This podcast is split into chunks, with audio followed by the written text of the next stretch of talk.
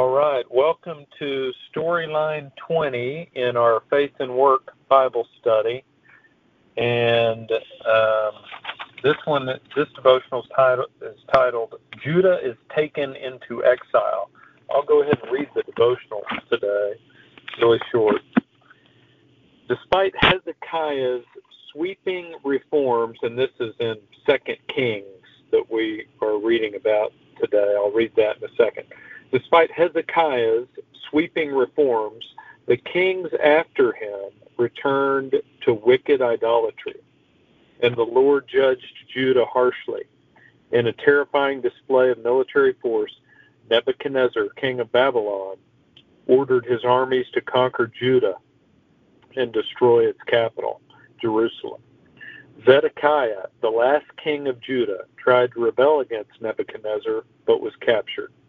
The last thing he saw before being blinded was his sons being slaughtered.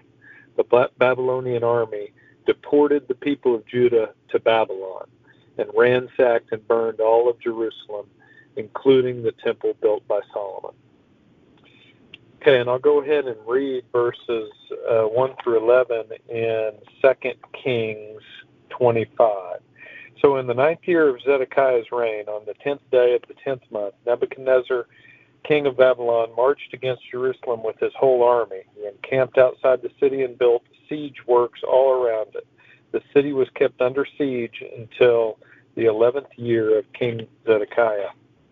By the ninth day of the fourth month, the famine in the city had become so severe that there was no food for the people to eat. Then the city wall was broken through, and the whole army fled at night through the gate between the two walls near the king's garden, through the ba- though the Babylonians were surrounding the city. They fled toward the Arabah, but the Babylonian army pursued the king and overtook him in the plains of Jericho. All his soldiers were separated from him and scattered, and he was captured. He was taken to the king of Babylon at Riblah, where sentence was pronounced on him. They killed the sons of Zedekiah before his eyes. Then they put out his eyes, bound him with bronze shackles, and took him to Babylon. On the seventh day of the fifth month, in the nineteenth year of Nebuchadnezzar, king of Babylon, Neb- Nebuzaradan, commander of the imperial guard, an official of the king of Babylon, came to Jerusalem. He set fire to the temple of the Lord, the royal palace, and all the houses of Jerusalem. Every important building he burned down. The whole Babylonian army, under the commander of the imperial guard, broke down the walls around Jerusalem. Nebuzaradan, the commander of the guard, carried into exile the people who remained in the city, along with the rest of the populace and those who had deserted to the king of Babylon. So those are the first um, 11 verses uh, in chapter 25. And so the king and his family and the people of Judah were taken captive and exiled to Babylon. They were some were executed, all were probably treated badly, and then the Babylonian, Babylonians totally destroyed Jerusalem. So as I read this today, I, I began to think about a question that we might want to ponder, and that is Have you ever felt like God has, has abandoned you, thrown you to the wolves, you know, figuratively speaking? Or maybe if I say it a little differently, have you felt that He has just not rescued you from a bad situation like you've asked Him to? And I thought about that because that had to be how some of these people of Judah felt, right? I mean, surely there were some who, who still thought maybe God would, would rescue, maybe God would rescue us, you know, before our city is destroyed and we get exiled to a foreign land. And, you know, just bringing that to the present now, you know, I think we would all like to be rescued, right? If we happen to be in a bad situation that we can't get ourselves out of.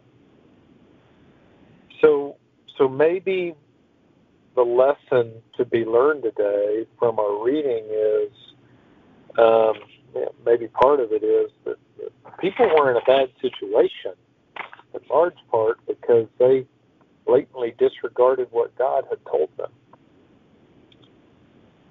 So, if we put it in present time, what what is God telling us to do today? Uh, you know, one of the recent core doctrines of this Faith and Work Bible that we we read was about cultural engagement, where Tim Keller mentioned um, that one of the things we should be doing today is influencing people toward Christ. You know, that's that's one thing we're definitely called to do by God. The Great Commission: go out, go out and tell people about Christ. Are we doing that? or are we like the people of Judah? And you know the various kings over the decades during this time we're reading about that that blatantly disregarded God's commands. And you know, in life there there are lots of things that are not within our control, right? Like if we if we get sick or you know someone out on the road makes a mistake driving and crashes into us, or you know, if our favorite team loses the championship game, or whatever, you know, if the company we work for eliminates our position, there there's lots of things we can't control. But a couple of the most important things, I think, we can control. We can we can do what God, God tells us to do in Scripture. We can love others and we can tell people about Christ. So maybe if we do those things, everything else will work out eventually um, according to God's plan because God has promised He will work out all things for good for, for those that love Him. So hopefully that's good stuff to think about today. I'll go ahead and uh, go into prayer for us. Lord, thank you for. Uh, this uh, it's pretty rough, tragic story, really, about uh, what happens to the people uh, of Judah. But at the same time, it, it's instructive to us. Help us to learn um, the importance of of doing what you ask us to do in, in Scripture, because that's how we know through prayer, through reading Scripture. That's how we know, right? what you want us to do. So help us to take that to heart and to do the things we can do.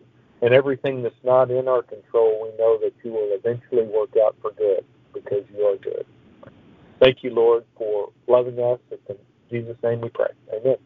Have a great day.